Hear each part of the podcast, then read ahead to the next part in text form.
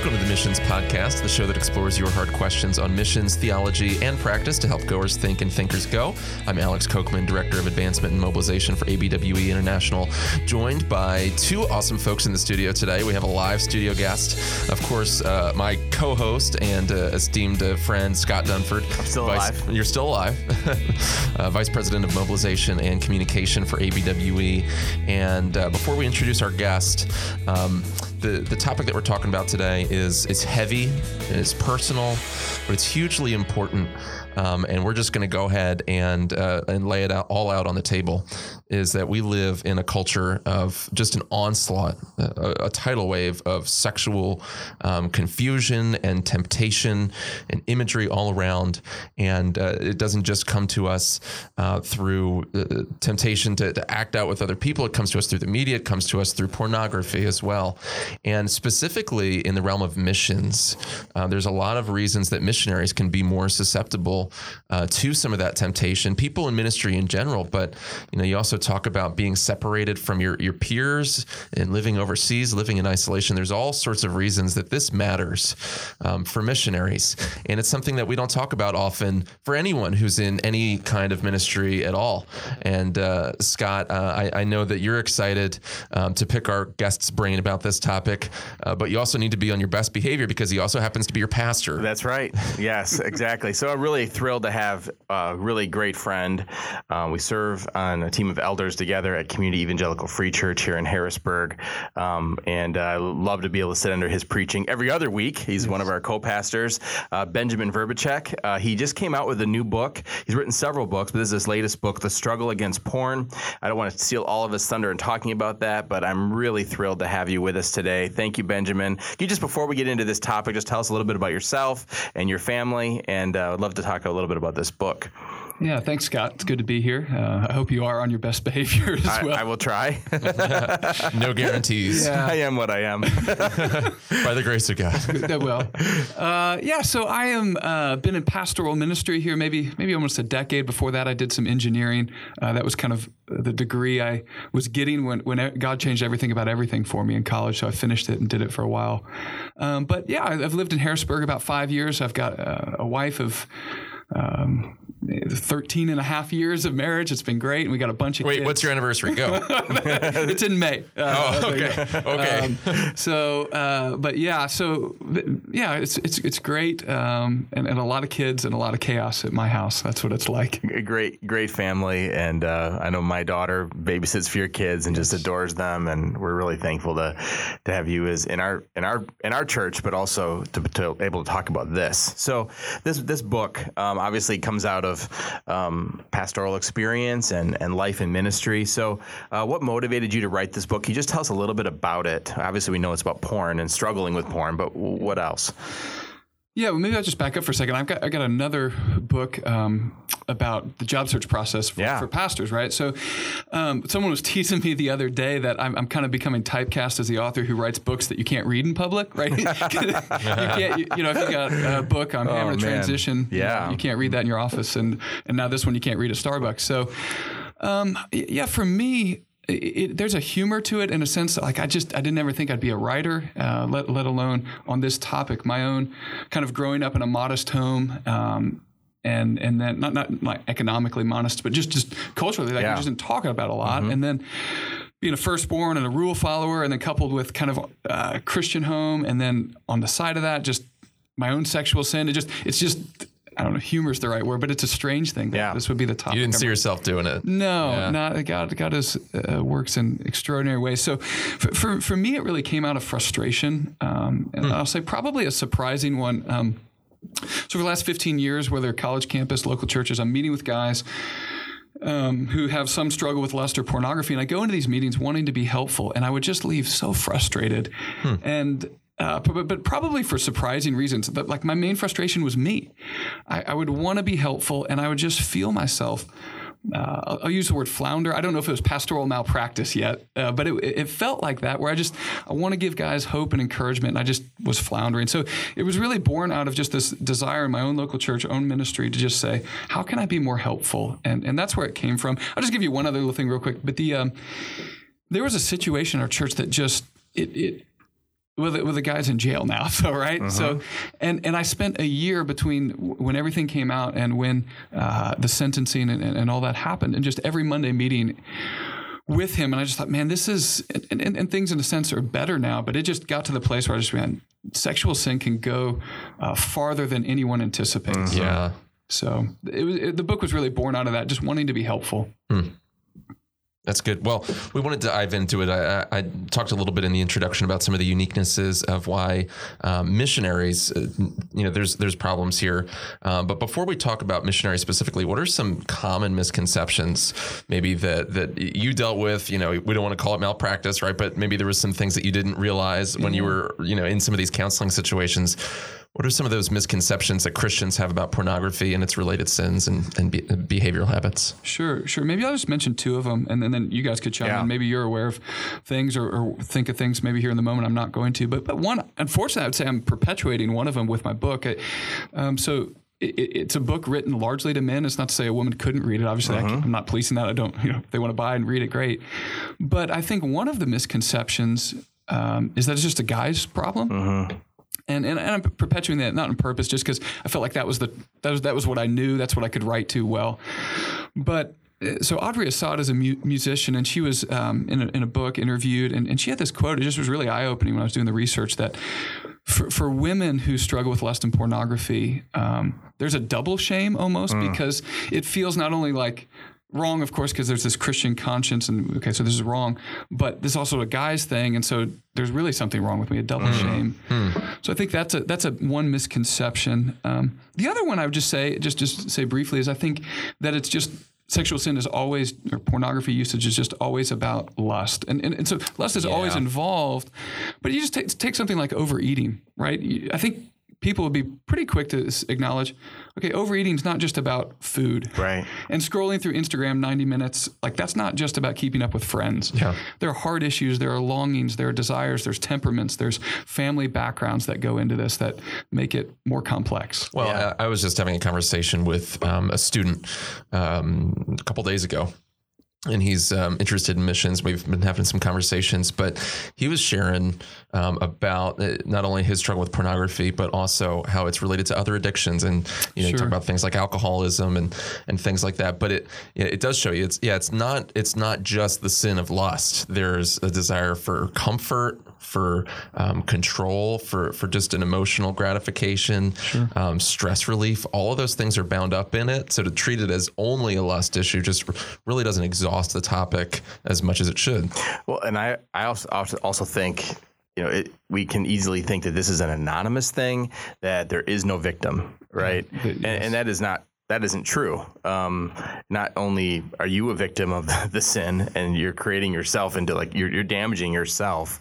Um, I think Paul specifically talks about sexual sin being harmful to your own body. Sure. Mm-hmm. Um, but then yeah, it's sinning against your own body. Yeah. You know, but then as we understand more about like where pornography comes from and the the the way that sex trafficking and those things go along with that, and the rape culture goes into that, um, pornography isn't just a, a a sin that is just is victimless, right? Yeah, for sure, for sure. Yeah, I think, um, and and you know, if we really are members of one another, the way the Bible speaks of us, I, I think you know, if I would punch Alex in the face here, that would make an interesting podcast, right? But you would feel that. You would feel that sin. Let's try it. Yeah. This is a great analogy. He's not punching me. This is a great analogy. I want to see where this is going. Yeah. Well, no, I just, I think, I mean, that that, that sin against you uh, would, would be felt. And, and, and I, but mm. I think what what I do by myself is is never anonymous. It's mm. and, and, and, yes, that there's an industry that you're uh, supporting, whether intentionally or not. Yeah, you're voting for more porn, more sex trafficking, more exploitation of women women and children and destruction of families every time you use it, even if you're not paying a dime towards the producers. Sure, sure. and but but I think I, am just hurting my own church, not not just because I'm the pastor, but just it's less healthy of a church um, because I'm participating in that. So I think that's always going on. Well, that's a perfect transition. We talked about obviously, you know, is this a threat for pastors, for missionaries, for people who are in some kind of full time ministry position? And you're you're sort of answering that. You're saying yes, but walk that out for us. What does that look like? Yeah, I, th- I think so pastors and missionaries, pornography is is, is going to be a thing always in two, two ways. One is the potential uh, to be a user, a consumer, a, participant, but but also as a healer. I mean, right? That that's the hope, right? So I just think this is an issue that pastors and missionaries will be um, around, and and so I mean, as long as we're not, you know, when you become a pastor, you're not perfect. When you become a missionary, you're not perfect. You, you, you, you know, the, the qualities um, that Timothy talks about, or Paul writes to Timothy in 1 Timothy 3 those character traits include a one woman type of man, mm-hmm. right? But but um you, you, know the living out of that isn't always as perfect as it should be so so there's the temptation there and then there's if you're doing ministry in a local church you're just going to be dealing with this uh, I, I think you know as i disciple men and i've heard others say this quite frequently is that the question isn't just you know to, are you struggling with this? But but tell me about your struggle with this. You just mm. kind of lead with the assumption this is going on in some way, shape, or form.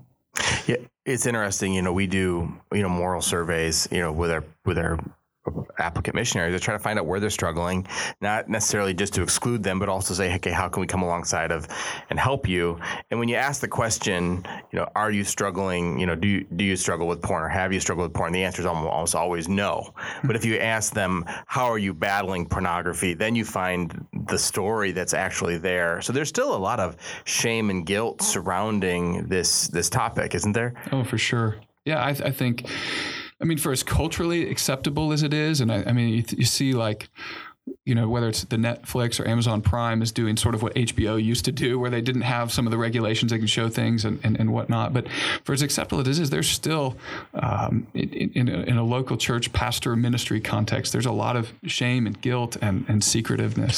So let me, well, let me, let me play devil's advocate and maybe push back there is shame, but shame can be good, right? I mean, we should feel ashamed when we are guilty. So, how do we separate that um, from maybe a negative kind of shame that you're talking about? Yeah, I just I affirm that first, man. I, I think you look one of the critiques that gets leveled against um, the people of God in the Old Testament specifically, is, I think it's through the prophet Jeremiah, is that they don't know how to blush. Like the, the, the problem is you, you don't know how to blush anymore. Yeah. You should, but mm. you don't, and and you should feel shame. And so um, there, there, there's if you can use that word, a, a good redemptive shame that leads yeah. someone towards repentance. I think that's what maybe what Paul has in mind when he speaks of a um, a regret and a sorrow that, that goes one of two ways, just kind of a I'm going to fix this on my own and not get healing in the gospel, or a shame that leads to actual repentance. Mm. And, and, so that would be the ideal. So a negative shame that feeds more of the secretive uh, treatment of the sin and falling back into it versus the kind that leads you to repentance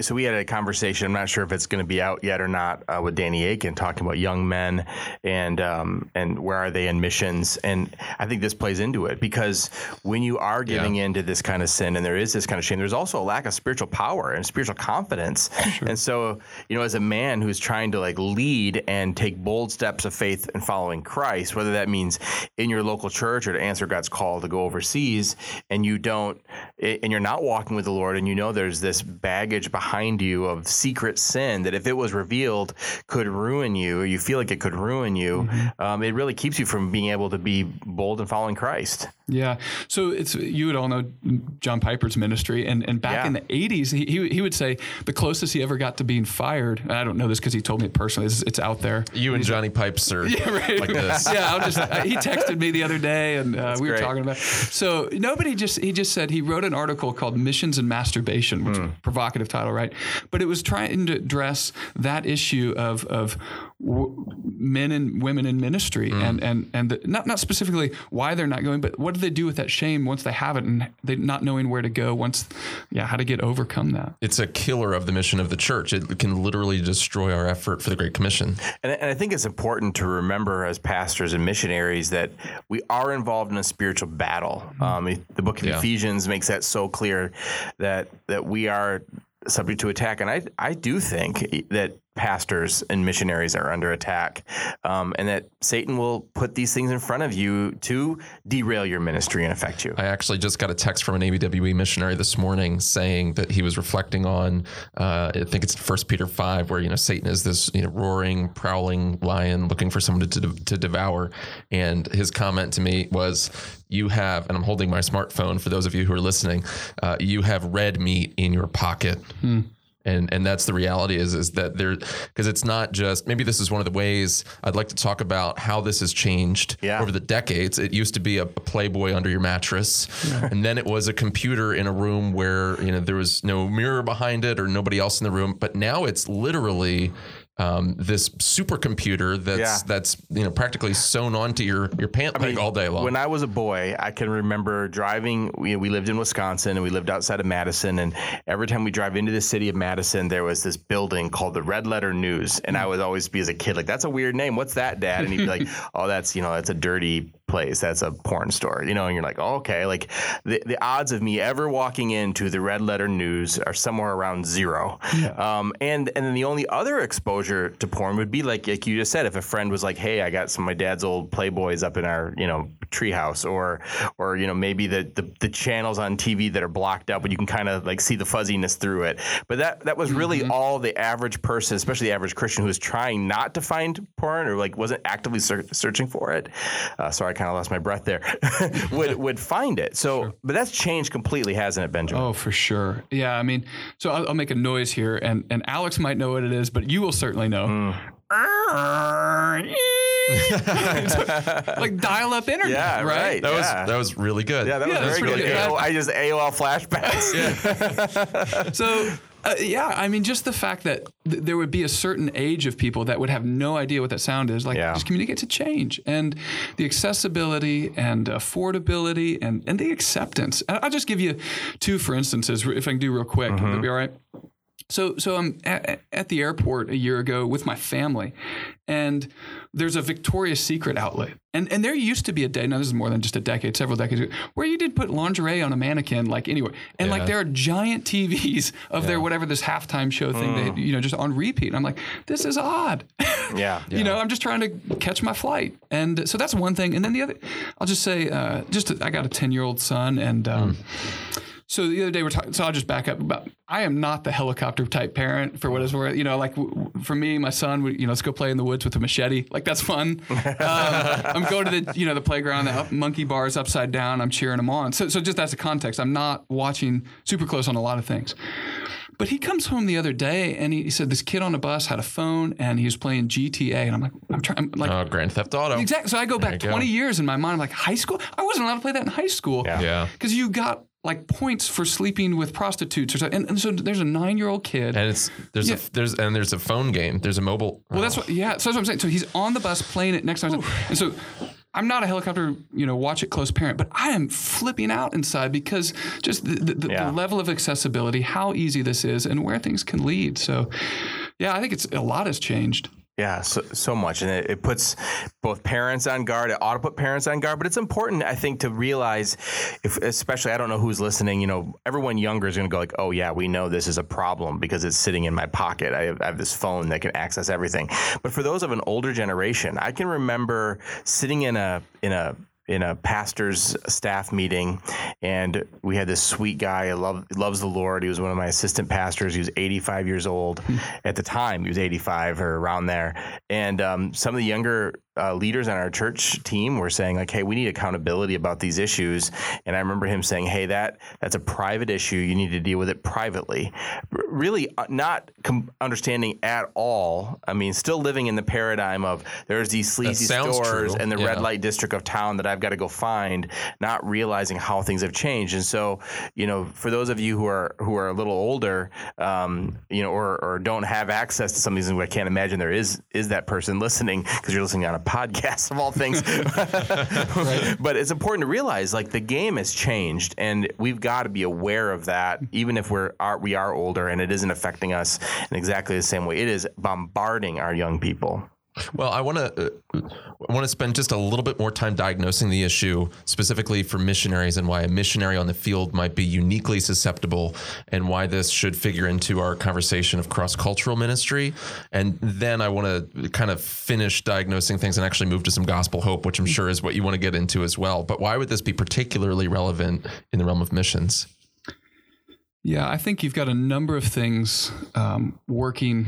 Can I use the word against you? You know, as a uh-huh. missionary, um, just just difficult things. On, on first off, you're, you're removed from your local church. Probably you're sending churches, mm-hmm. um, your your established friendships, your your community, the people that know you, the people that you could potentially pray with, confess with. Um, there's an element of pride that I would think. Um, there's an exciting, you know, pride. I am doing missions for the Lord. Like, but then there can be a very yeah. negative one that can cause you to. Um, well, there was a phrase about banks; they were too big to fail, right? The, the, yeah, here right. missions, it's, it's too yeah. important to fail. Yeah. And so, like, if God I, needs me, God needs me, um, and, and, and and He needs us, but but He doesn't need us. And so, I, I just those can get mingled together. Your livelihood is at stake. Mm-hmm. Um, you know, I think if I go back to my engineering days, like I could have an affair that would be terrible and wrong, but like my boss wouldn't fire me. Right. um, and so that's that complicates it. And then I'll just say another one and let you guys chime in because this is your world more than mine in oh, a sense. This is helpful. It would be that I, I I'm just so, so, a friend goes the other day to Germany on a work trip. And he just says in the hotel they, have got naked oh, yeah. women, and right, and it's not like artistic, you know, like Renaissance art you know sculptures this is just really pornography and so a lot of your missionaries i, I imagine are going to places where uh, the sexual taboo threshold is much lower mm. and then potentially even um, there's a whole thriving sex industry that even more so than here we yeah. Have, we have missionaries in places like Bangkok, Thailand. Oh, man, for yeah. sure. Yeah, some of the largest red light districts in the world. Yeah, and, and I would say even you know these countries that seem more Puritanish. I mean, to, to, to steal that word. I mean, we have, obviously we're theologians, people who love like theology. Word, we love what Puritans. I love the Puritans. But you know, like uh, in our section, yeah, as I'm using this word, I'm like, yeah, okay. Um, but but the way people talk about, like you know, people go to China, like, oh wow, it's so moral. Like you can turn on the TV and there's nothing dirty on at all. Mm. But there's this seamy underbelly that's just pervasive. And you know, I, I I have a friend who stayed at a decent hotel, you know, and he was a single guy. They knew he was a single guy staying there, and you know, at 11 o'clock at night, he gets a knock on his door, and there's a guy with two prostitutes. You know, like there's this. Wow. You never would have that at you know your local Fairfield Inn or Country Inn and Suites. It just that isn't part of our culture, but it's definitely a part of culture that even looks on the surface. It's just an acceptability and a feeling of anonymity because yes. people don't even know my name and you know they don't even speak the language and how, this is gonna you know this could theoretically be um, unknown. Oh, there's a pastor in my city who um, was excused from his church because he was actually arrested um, for in, engaging in prostitution, um, uh, engaging with prostitutes, and but the reality is is for somebody serving overseas you could actually be not just you know looking at your phone in the privacy of your own bedroom or hotel you could be going out and, and engaging in that sort of activity on the streets and not be caught because your church is half of a world away. Yeah, I think what are what are things that you guys are doing uh, as an agency to, to help that? I just, I mean, this yeah. is me here learning. I imagine mm-hmm.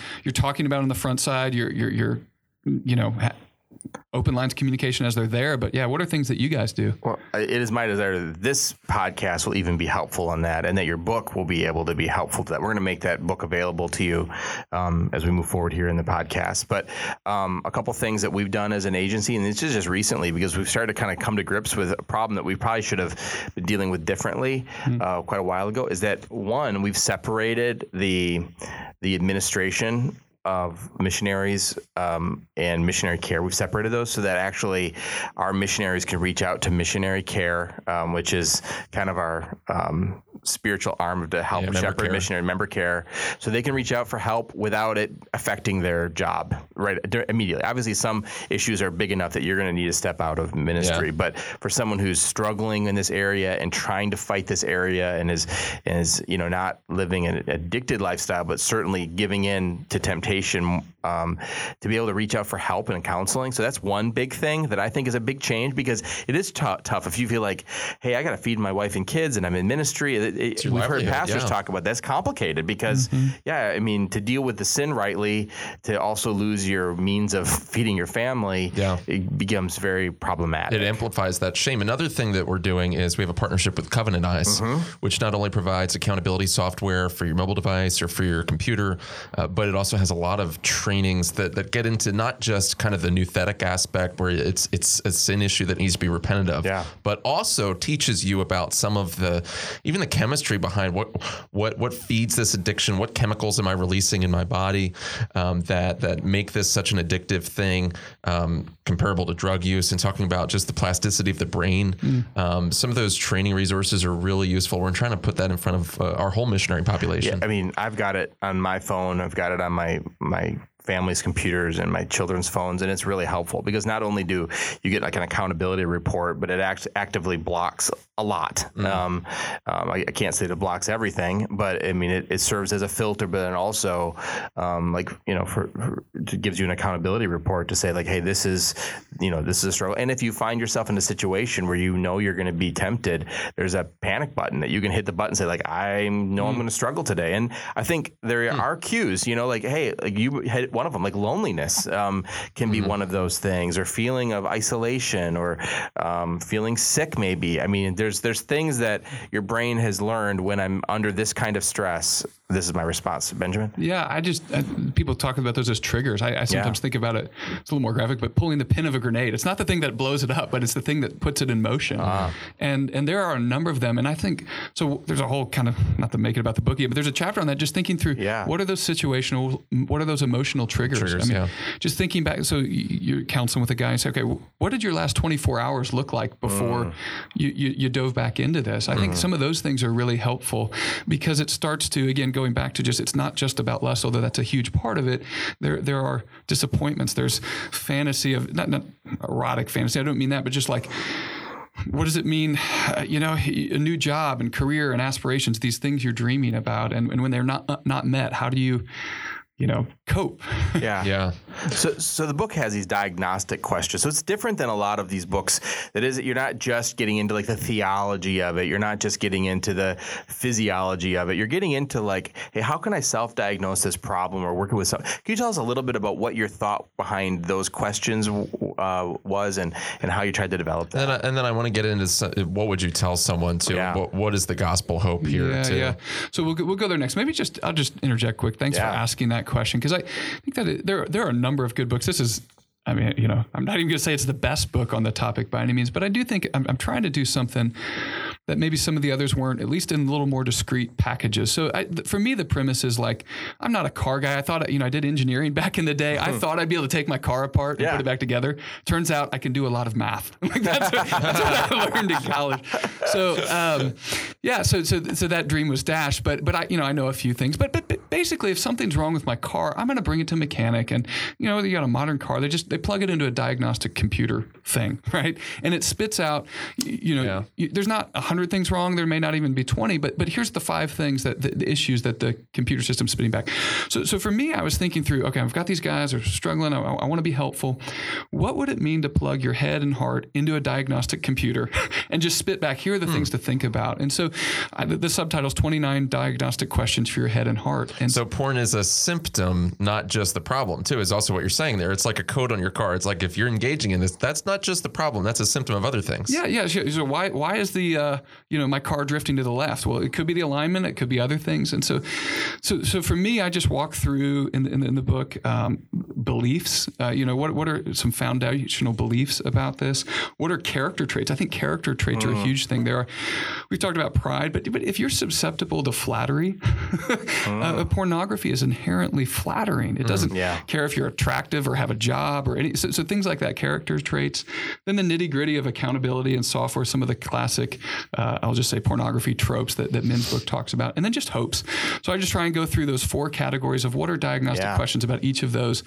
And then there's a, you know, there's a hundred questions in the book at the end of, you know, if you total them up into a chapter that you can go through with people. So. That's great. So, so it can be really a tool for discipleship um, to go through with someone else, but it's also something you can kind of go through on your own. Yeah, that, that's the hope. It's yeah, practical. Is it, is it something that a husband and wife could go through together? You think they could? I, I you know, in the book, I actually say I. I so I, I, would say if I break my arm, my wife should hear yeah, about it. Right. Every time I stub my toe, I you know my wife doesn't right. need to know. Right. Uh, it, you know, so you bring that into a context of the guy who's struggling. Mm-hmm. I think you can do a, quite a bit of damage. Um, you know, the, the, the wife, the, the, Bible speaks of to respect and honor her husband. And I just think you're, you're putting that wife in a hard place if mm-hmm. you're bringing everything to her. So you, you could, um, I'd just probably say yeah. it'd be better to, that your wife knows you bought it and you, I'm going it through it. She needs to know maybe that you struggle. She doesn't need to know every single time there's a temptation or yeah that, that's what i feel like so if she be better to know she i bought it and then i'm going through it with alex or scott or something yeah like that. oh, that's that's helpful so you know I mean, we have a lot of different people listening to the show, and it's always encouraging to us. Yeah, we have like we a go. dozen now. Yeah, we're up, we're up there. it's not just my grandmother anymore. Um, I think we have a few others, which is fun. Um, but but it, you know, I was just at a, at a campus and and spoke in chapel at Clarks Summit University, and and had someone interact about this. So I know there's students listening to oh, this, oh, you know, cool. and there's missionaries and pastors and a lot of other people listening this as well. So the odds of someone listening to this who's deep in this struggle or even addicted to pornography is pretty high. So, what would you say to a missionary who's on the field, or a pastor, or someone who's serving in their local church who's who's struggling uh, with this battle and feels like they're losing? What would you What would your encouragement to be to them as as they listen to this? Well, we just slow down for a second. Mm. And, and, just say, I'd, I'd, I'd, want to, and maybe even now, just lead with the, the gospel and say, um, God loves you so much that He's not only just uh, prepared an eternity that's good and glorious, but He wants that to break in right now. When when Gospel John especially speaks about eternal life, it's it's a life uh-huh. that is for then, but it, it breaks in now, hmm. and pornography is not a part of that and and it's it's inhibiting that it's it's crushing that and, and I'm talking to someone who probably already knows that if they're listening and feel that so I would just encourage them um, that God doesn't need you. it's a strange encouragement, perhaps, to hear. Um, but if you're doing missions and it feels important, you're doing campus ministry, you're doing pastoral ministry in a local church, he loves that church, he loves that mission field, he loves that campus more than you do. Mm. And if you need to step back for a bit, that's okay. That's okay. It, it's better for you, your family, potentially if you have one, your wife, kids, whatever it looks like, your future, not just in this life, but conceivably the life to come. And so I, I would just say your sin um, isn't going to get better by ignoring it. Uh, I mean, if you find black yep. mold in your house, right, you don't yep. like if you I just put a newspaper over that, right? Uh, it, will take care of it. It's not going to get better. Mm. And so you need to bring it into the light. How you do that, um, I, I would get some people you trust because probably you're at a place where you don't you're not going to be able to diagnose yourself anymore if, if this is really bad. And so get get you know I, if this was for me, I'd go to Scott. I say Scott, this is going on, and we'd bring it to our elder board and we'd talk about. And I just kind of say, here's the keys, man. You know, tell me where I need to go. Is this something we can work through here on job, or do I need a strategic hmm. uh, step back? And and all of that would be good because I think to to get in my experience. Uh, coming forward with it is is so much more helpful in your healing and restoration into ministry or just life and gospel and local church as opposed to getting caught. I, I, mm. I think it, whatever getting caught looks like, but but I think if it goes that route, it's just going to be longer and slower moving back towards ministry and, and, and purity and soundness. There's something cathartic and helpful about sin coming to light. I think, I think that's mm. biblical. Mm. It's really helpful. Catch yourself first. Yeah. Ben, how can people get more about uh, you, your writing? Um, how can they get their hands on the book, those sorts of things? Yeah. So it, will just be online, available wherever you want to grab the book. Wherever good Christian books are sold. yes. Yeah. Or Amazon. Am- or Amazon. That's, that's probably the best way to say it. So, uh, yeah, I, I, I, love to write. I put a blog post up every, nearly every week. Uh, so it's just my name, um, Benjamin Vrbicek, but because nobody spells that very right. well. yeah. I, you can also go to fanandflame.com so or BenjaminVrbicek.com. Fan and Flame comes from Paul's advice to uh, encouragement to Timothy to take this little gift he mm-hmm. had and fan it into flame. And so for me, I want to be taking kind of this gospel embers in people's life and just fanning them into flame. And so I write there, and everything I kind of put up there somehow comes back to that. And, and I'd like to put a little plug in. Um, if you go to communityfreechurch.org, is, is sure. that right? Yep. yep. it's a long website address, but communityfreechurch.org. You can hear the sermons of Benjamin Vrbicek and our co-pastor uh, Jason Abbott. We're going through a series on Job and other things that I think are super helpful. Yeah, great, thanks, great series there to listen to, and a lot of other things to listen to as well. So just a couple plugs, not just for the writing um, of Benjamin, but also um, I want you to be encouraged by his preaching as well. And we want to help get this book into people's hands. So you said you have about 10 copies you're willing to help give away. Love to. To people that need it. So um, share this episode and just tag uh, hashtag missions podcast. Um, if you just hashtag missions podcast, whether it's on Twitter, Facebook, whatever platform you're using, go ahead and share this episode with a couple of friends, and uh, we'll go through those uh, posts that come up under that tag, and uh, we'll give it a week or two. We'll announce who's who's uh, got those books in their hands, uh, but hopefully it's a useful resource for you guys, and we want to make it available to you regularly. It's a great resource, something I've already read, but it, more importantly, encouraging to me is that my my teenage sons have read it and have found real encouragement and blessing from that. So I, it's been tried and true in our family. I can say uh, that it is a great book, and I'm excited to get this into the hands of, of more of God's people. Oh, thank you, Benjamin. Benjamin, thank you so much for joining us. If you want to get more great content on theology, missions, and practice, go to missionspodcast.com. And while you're there, make sure that you subscribe in iTunes, Google Play, or your favorite listening platform. And please make sure that you also give us an honest review and a five star rating. And don't forget to be sending your questions to alex at missionspodcast.com, along with any other ideas for future episodes. And until next time, thank you for joining us.